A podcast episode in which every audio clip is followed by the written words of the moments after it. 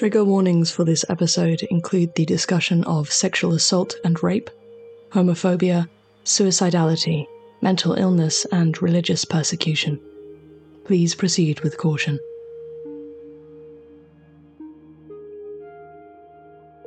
Doomed by God is who does what Lot's people did. The story of Sodom and Gomorrah is one so well known in the public consciousness that you have likely come across it even if you are not Christian or Muslim. This story, depicting two cities destroyed by God for their moral trespasses, can be found in both the Bible and the Quran, and has for many, many centuries been cited as the grounds for the persecution of sexuality diverse individuals. As a consequence, sexually diverse Christians and Muslims have been ostracized, brutalized, and even killed for the supposedly incommensurable nature of their religious and sexual identities. Although research in many parts of Europe, the UK, and USA has turned its focus to the experiences and challenges of gender and sexuality diverse Christians, Comparatively, very little has been done within the sphere of human rights research to document and investigate the experiences of LGBTQ Muslims. But how does one marry Islamic faith and sexual diversity? And how has the Quran been used or misused to propagate homophobic beliefs? Here in Cape Town, South Africa, we bring these questions to the first openly queer Imam and confront the challenges that lie in bridging the divide between homosexuality and the practicing of Islam. Welcome to episode 23 of Slash Queer. You're here with me, your host, Georgie Williams.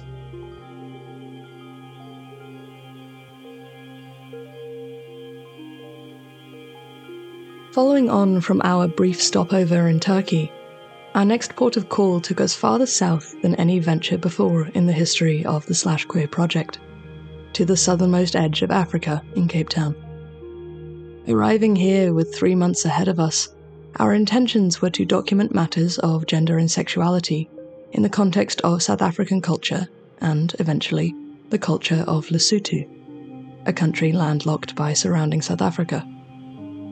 All the way back in episode one of this project, we talked a little about the importance of positionality, of our own individual perspectives and lived experiences feeding into the work that we do, creating unique lenses and at times creating biases. I was incredibly aware that in creating the following episodes in South Africa, my own perspectives and potential biases would be present. I am half South African my birth mother was born in Glasgow, Scotland, but my father was born in Benoni, a small town just east of Johannesburg in Gauteng province. Having left in the 1990s, my father put effort into making sure I understood much of the socio-cultural climate of South Africa when I was young. But my experiences of South African culture are limited, both in my growing up outside of this country and also in my whiteness. The limitations of my lens will almost certainly affect my interpretation of interview content in our current episode. Having grown up far away from any real life experience of Islamic culture, I have tried in earnest to defer to reputable research and the work of Muslim scholars to inform my analysis, as well as employing the guidance of colleagues who have personal and professional experience regarding Islamic practices and values. But as always, I encourage listeners to consider how, in spite of my best efforts, my perspectives and unconscious biases may inform the analysis I present.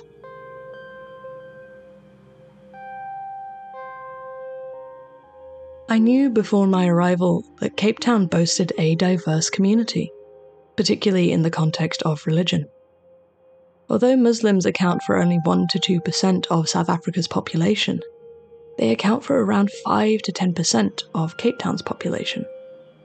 I also knew in advance who I wanted to talk to about sexuality and Islam after reading an article about his work in the Guardian newspaper. But I wanted to conduct my own interview and allow him to tell the story of his work in his own voice. Imam Muhsin Hendricks is known globally as the first openly queer Imam. At great risk to his life and safety, he came out publicly in 1996. Imam Hendricks started his important work hosting events for LGBTQ Muslims back in 1998. And given his extensive experience, I believed he may be one of the most important voices in the conversation surrounding how attitudes towards gender and sexuality diversity have changed, both for Muslims in South Africa and around the world over the past 25 years. So, I'm Imam Muhsin Hendricks. Uh, I'm born and bred in Cape Town. Um, often people think that I'm Pakistani, but it's only because I studied there for so many years. Um, and uh, I'm currently the executive director of the Al Foundation, and I'm also the imam of the mosque that is attached to the organization. So, well, I think there's uh, a couple of key players that are that were involved in uh, or instrumental in the change that we can see um, over the last 30 years.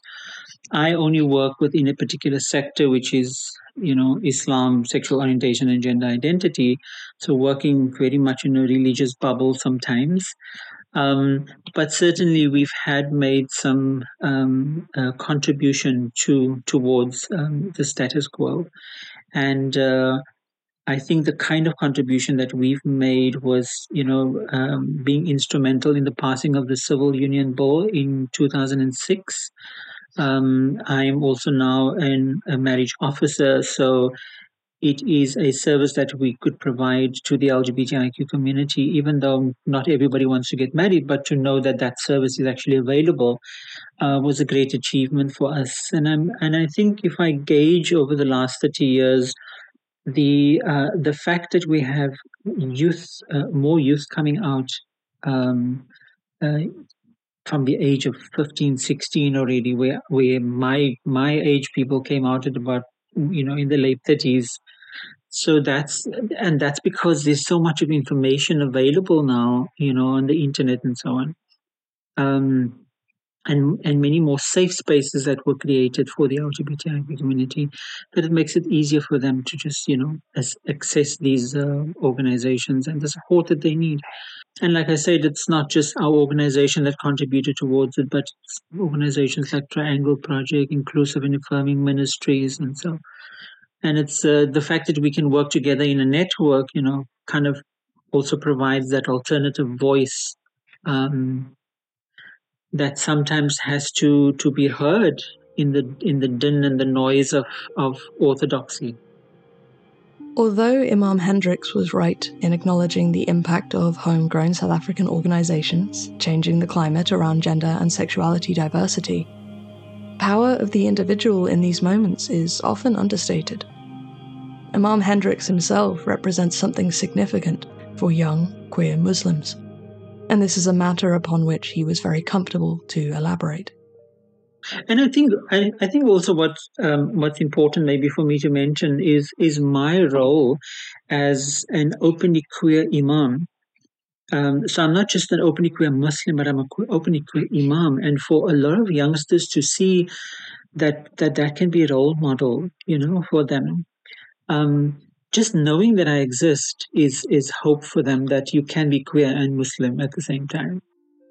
Imam Hendricks also had a lot to say about how the Quran's teachings on sexuality are interpreted and often misinterpreted. Okay, so firstly, I would say that um, in my experience, I don't think that God is homophobic or that the Quran is homophobic, but that perhaps our interpretations of it becomes homophobic. And often I say that the Quran is the divine word of God. Um, we cannot change it.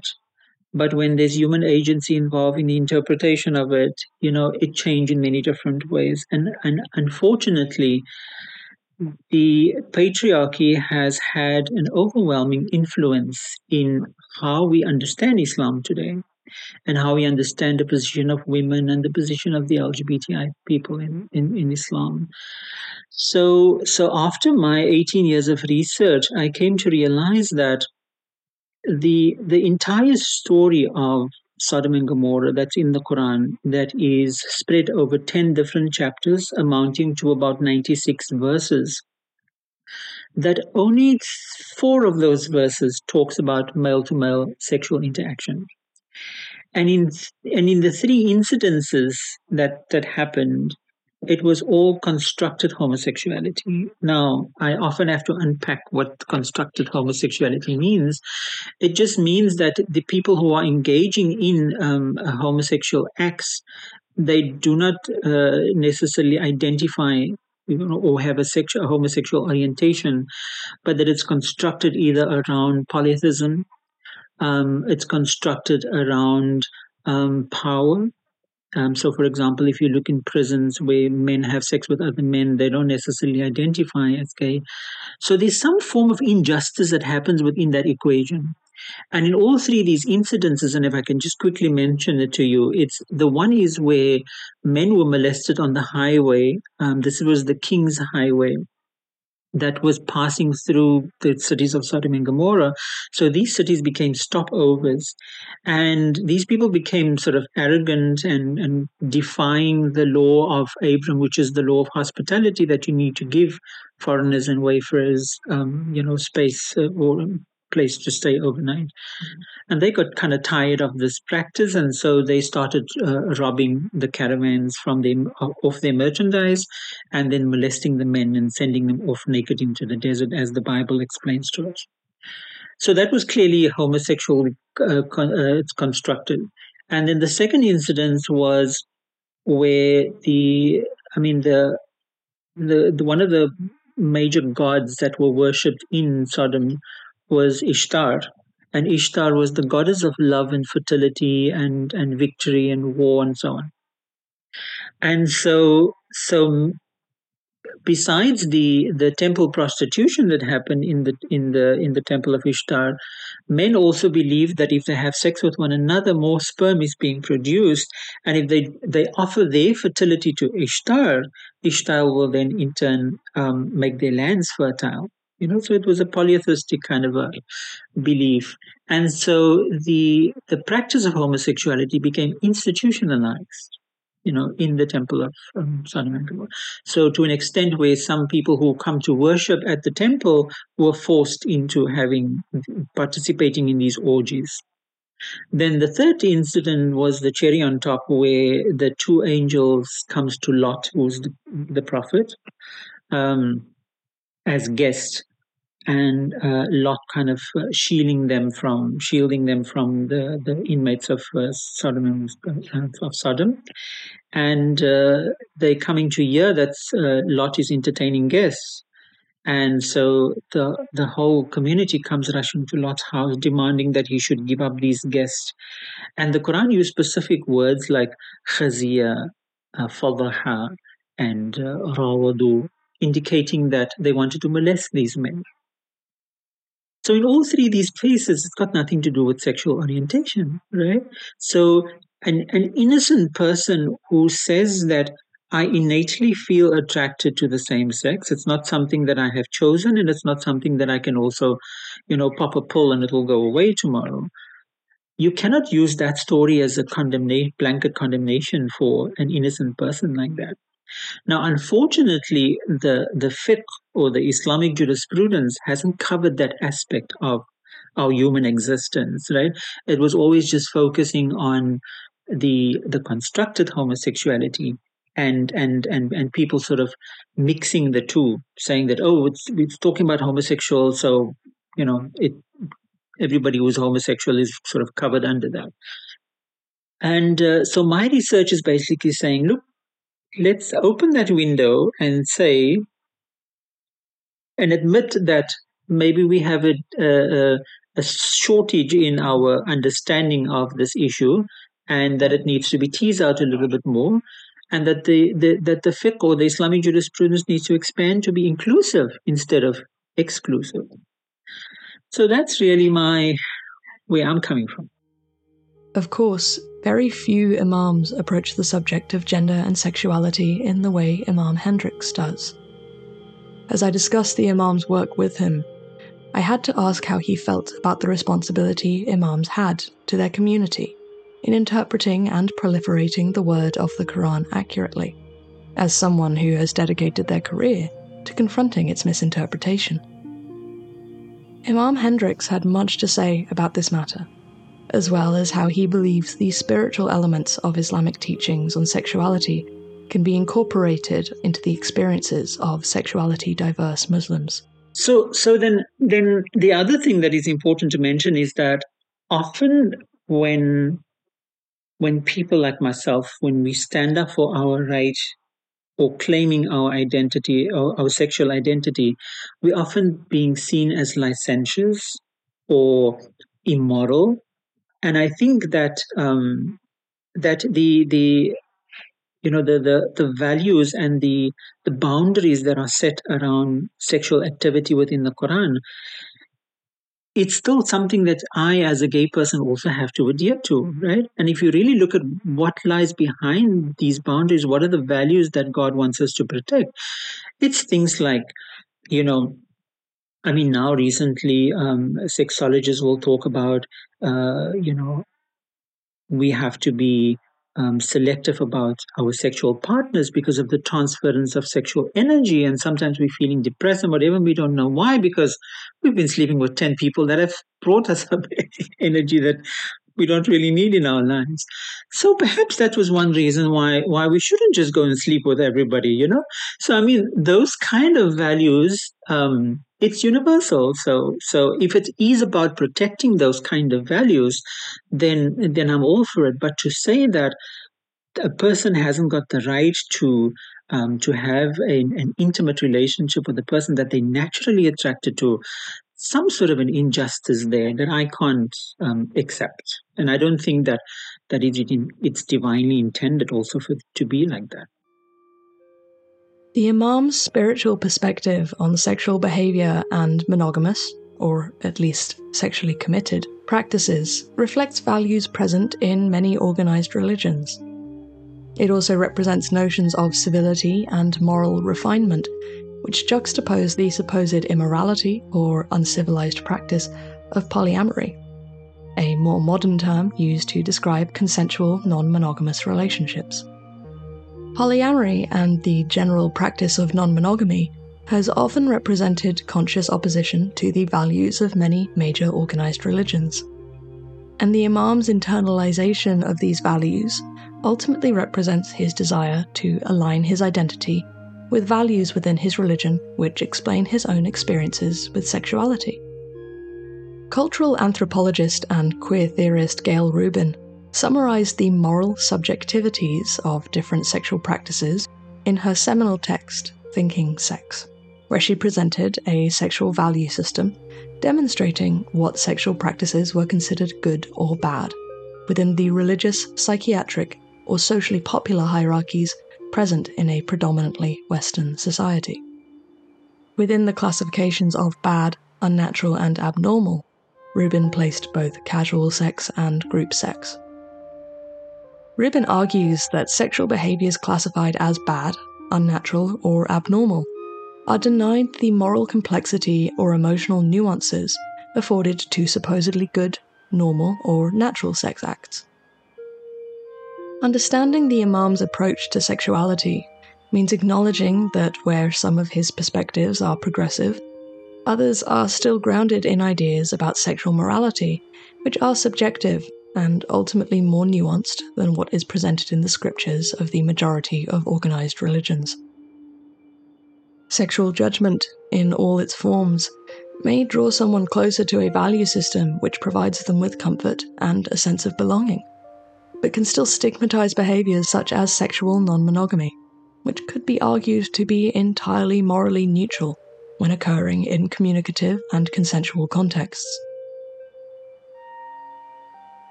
When I met with the Imam, he had recently traveled to Mombasa, Kenya, to provide one of his classes on reconciling faith with sexuality.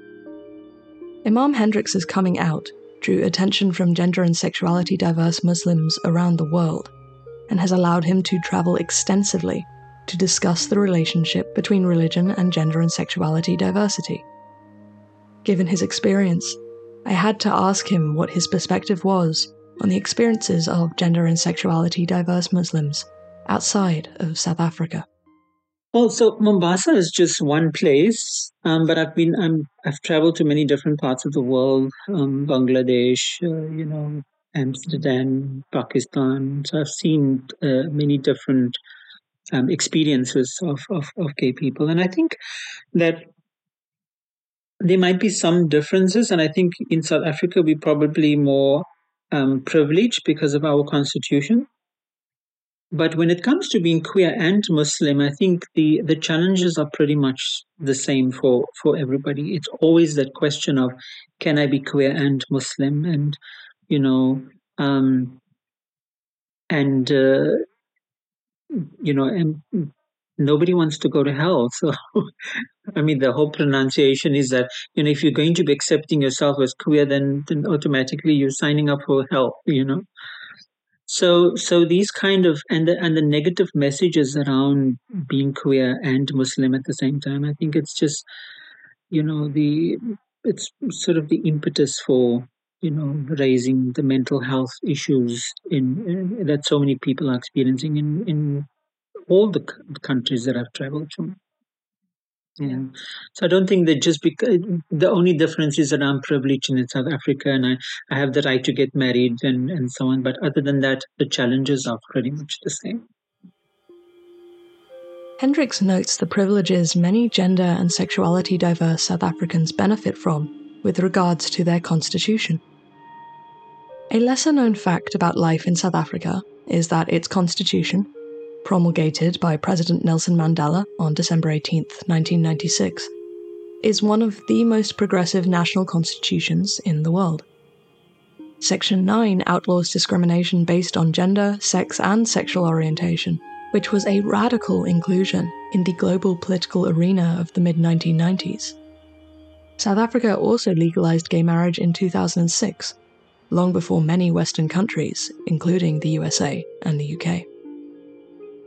Legally, LGBTQ South Africans have the same rights as non LGBTQ South Africans. But this, unfortunately, does not reflect the social freedoms afforded to gender and sexuality diverse citizens of South Africa. Although experiences vary drastically between urban and rural areas, homophobic violence, including incidences of corrective rape, where a victim is raped on the incorrect grounds that it would make them heterosexual, is rife across the country. This mirrors South Africa's track record regarding violence against women, both of which are matters set against the backdrop of stark socioeconomic inequality across the country. Disparities undoubtedly exist between the legal reassurances of South Africa's constitution and the stark reality of the lived experiences of many disadvantaged or socially ostracized South Africans but egalitarian legislation is a fallback that many countries do not have, including numerous other African countries. Another matter I sought Hendricks' perspective on was that of emotional well being and community building within and outside of organized religion. It would be easy from an atheistic or agnostic perspective to dismiss the importance that religion plays in community building and the sustaining of human connection. That within the fabric of organized religion, for all its dangers and propagation of harm, beneficial community structures can exist. Human connection and interconnection is, in many senses, an essential prerequisite for psychological well being. The queer community in itself provides a similar web of connections particularly if someone has the good fortune of living in a queerly populated neighborhood. But for many, religion is the hinge on which connections are made and maintained, and in this lies the quandary. How does one hold onto a sense of faith, with the social benefits it often provides, when many of the practices and doctrines are weaponized against their kind? In conjunction with this matter, our conversation with the Imam segued into a discussion of the impact of that social ostracism, a severing from one's religious community, on the mental health of gender and sexuality diverse Muslims. And so often you will hear people saying that, oh, the statistics are showing that the the mental health in LGBTI community is overwhelming. But why is it overwhelming? It's not because it's inherent in them, but it's because of the stigma and the rejection that they had to suffer all these years. Obviously, that will bring upon uh, you know mental health issues.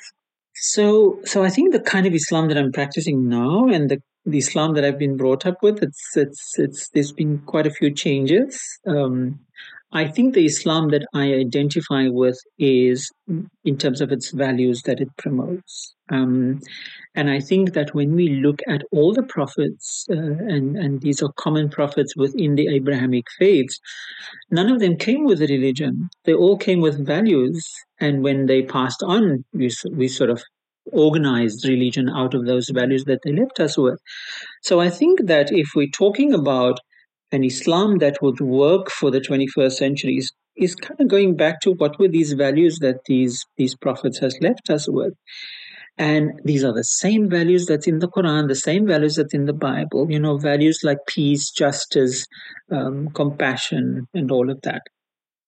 And so the reason why I, I have uh, uh, decided to remain Muslim, it's because those values are also entrenched within the rituals you know so the rituals kind of help you to nurture those values and vice versa. The taboo surrounding lgbtq plus identifying muslims remains strong.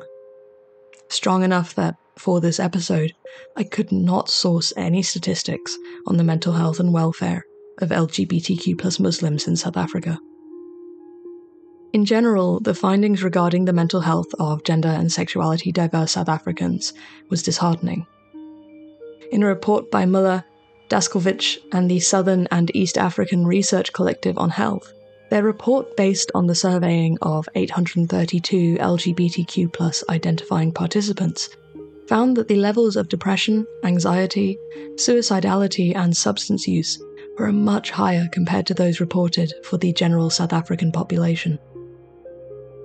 57% of participants reported being classified as depressed, with 53% of black participants and 62% of gender minority participants reporting this too.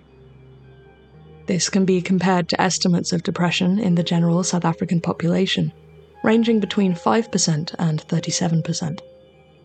61% of participants in this study also reported suicidal ideation at some point in their lifetime. Other studies shed a little more light on the experiences of LGBTQ Muslims. A paper titled Religion, Spirituality, and LGBTQ Identity Integration by Bagan and Hattie found extensive reports of psychological and emotional harm perpetrated within organized religions towards gender and sexuality diverse individuals. Another paper, titled Identity Experience Among Progressive Gay Muslims in North America, a qualitative study within Al Fatiha by Minwalla et al., looked at the reported experiences of gay men who were part of the US based internet movement called Al Fatiha, pushing for the acceptance of gender and sexuality diversity within Muslim communities. In echoing the findings of the previous study regarding harm perpetrated within religious communities, they also acknowledged how, for Muslims, same sex attraction does not, by definition, nullify the cultural imperative for heterosexual marriage. What this means is that there is still immense pressure faced by gender and sexuality diverse Muslims to follow tradition and marry into a relationship which is heterosexual presenting. The scarcity of research into these issues is emblematic of the persistent social taboo. But what little there is available paints a distressing and concerning picture of the welfare of LGBTQ plus Muslims. My final question for the Imam was broad and very much designed to take advantage of his experience working with people within his faith. I wanted to understand what practicing Islam as a gay man meant for him, and what advice or guidance he had to offer for other gender and sexuality diverse Muslims? I think it's a beautiful thing that um, you know people. Some people might kill me for this, but but that Muhammad has come up with for for for Arabia to kind of you know uh, save the the hostility and the um, and the, the the immorality that was that was so rife at the time, and uh, and I think it's a beautiful uh, system uh, for the 21st century, and it makes sense to me. So that's why I I hold on to it, yes. And I think my advice for for the LGBTI Muslim community specifically is um, if you are going to try and fit into an orthodox version of Islam, where there are so many rules and regulations that are sometimes mainly just based on classical scholarly opinions, you're going to struggle finding a place within that kind of Islam. So it is important that you do research. Um, uh, a lot of these progressive scholars that have sort of um, rethink Islam for the 21st century. And so we're not saying that you're actually discarding Islam, but you're actually just re-looking at it and adopting the, the the essence and the values of Islam instead of the dogma and you know and just fixating on the rituals because you need to go to heaven and i think that's at the end of the day i mean isn't religion just the vehicle towards spirituality and if your vehicle doesn't take you towards your spirituality then there's something wrong with the vehicle right? so make sure you're on the right vehicle and i think the right vehicle is is to, to hold on to the values of that islam promotes mm. that is both very useful mm-hmm. and really lovely. Um, thank you so much Welcome. for your time. There is no denying the at times cataclysmic extent of the harm propagated in the name of religion against people of diverse gender, sexual, socioeconomic, and racial backgrounds. Many great atrocities throughout history unfolded in the name of a crusade or religious mission and Islam is not exempt. During our time in Indonesia, we talked about the implementation of Sharia law in Aceh province and how lives had been taken in Aceh in the name of policing morality, and that this morality policing was grounded in an extreme and highly rigid interpretation of Islamic scripture. Even during apartheid, which will be discussed in more depth in our next episode, Many large South African denominations of Christianity threw their weight behind this state sanctioned system of extreme racial inequality and violence. Religion and the fight for equality have found themselves at loggerheads throughout the course of human history. But it would be myopic to attempt to envisage a world where the influence of religion does not exist especially on a social and cultural level. Inextricable from the structures of societies throughout the world, there would be nothing actionable in the suggestion that gender and sexuality diverse individuals facing a conflict of faith and identity could always simply just leave their religious communities behind. There is a great difference between devout belief in a religious text and a desire to hold on to the family, friends, and loved ones a person may lose or become distant from in removing themselves from a religious community. And in some places, especially more rural and isolated locations, that kind of severing of ties can be financially and psychologically devastating. It should not be a prerequisite for gender and sexuality diverse people to tear themselves from many, sometimes all of the people in their lives, in order to be recognized and respected for their identities. Speaking as a white atheist from a suburban community, the teachings of Imam Hendricks are not for me and were not designed for people such as myself. That's because I am fortunate enough to not need them although I am not unfamiliar to losing loved ones based on my gender and sexuality.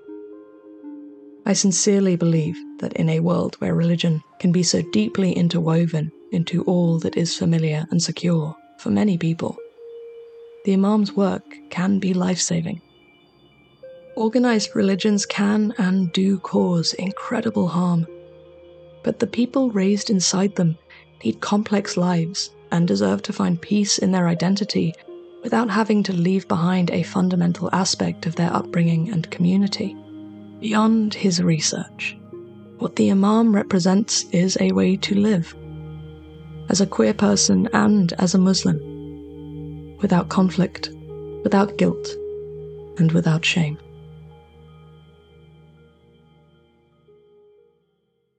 This episode of the Slash Queer podcast was edited by Sam Clay, transcribed by Bronya Smith, co scripted by myself and Taha Atayist, and produced and hosted, as always, by me, Georgie Williams.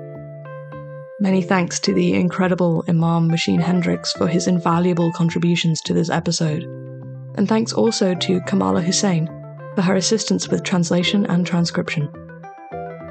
Many thanks also go to our Patreon subscribers who fund the very research you get to listen to. If you want to throw a little loose change at this project, you can find our Patreon at patreon.com forward slash slash queer. That's S L A S H queer. You can also find our slash queer merchandise on Threadless, and we are still accepting donations via Ko-fi. The links to all of the above are in the description for this episode. Thanks also to you our wonderful listeners. You keep this project of ours afloat even in the most challenging of times. This episode was recorded on location in Cape Town, South Africa. Music in this episode was composed by our resident audio king, Sam Clay. If you enjoyed this episode or have any feedback, please get in touch on Instagram or Twitter at, at slash queer or email us at info at slashqueer.com. Until we have your company once more, stay kind stay radical, and stay queer.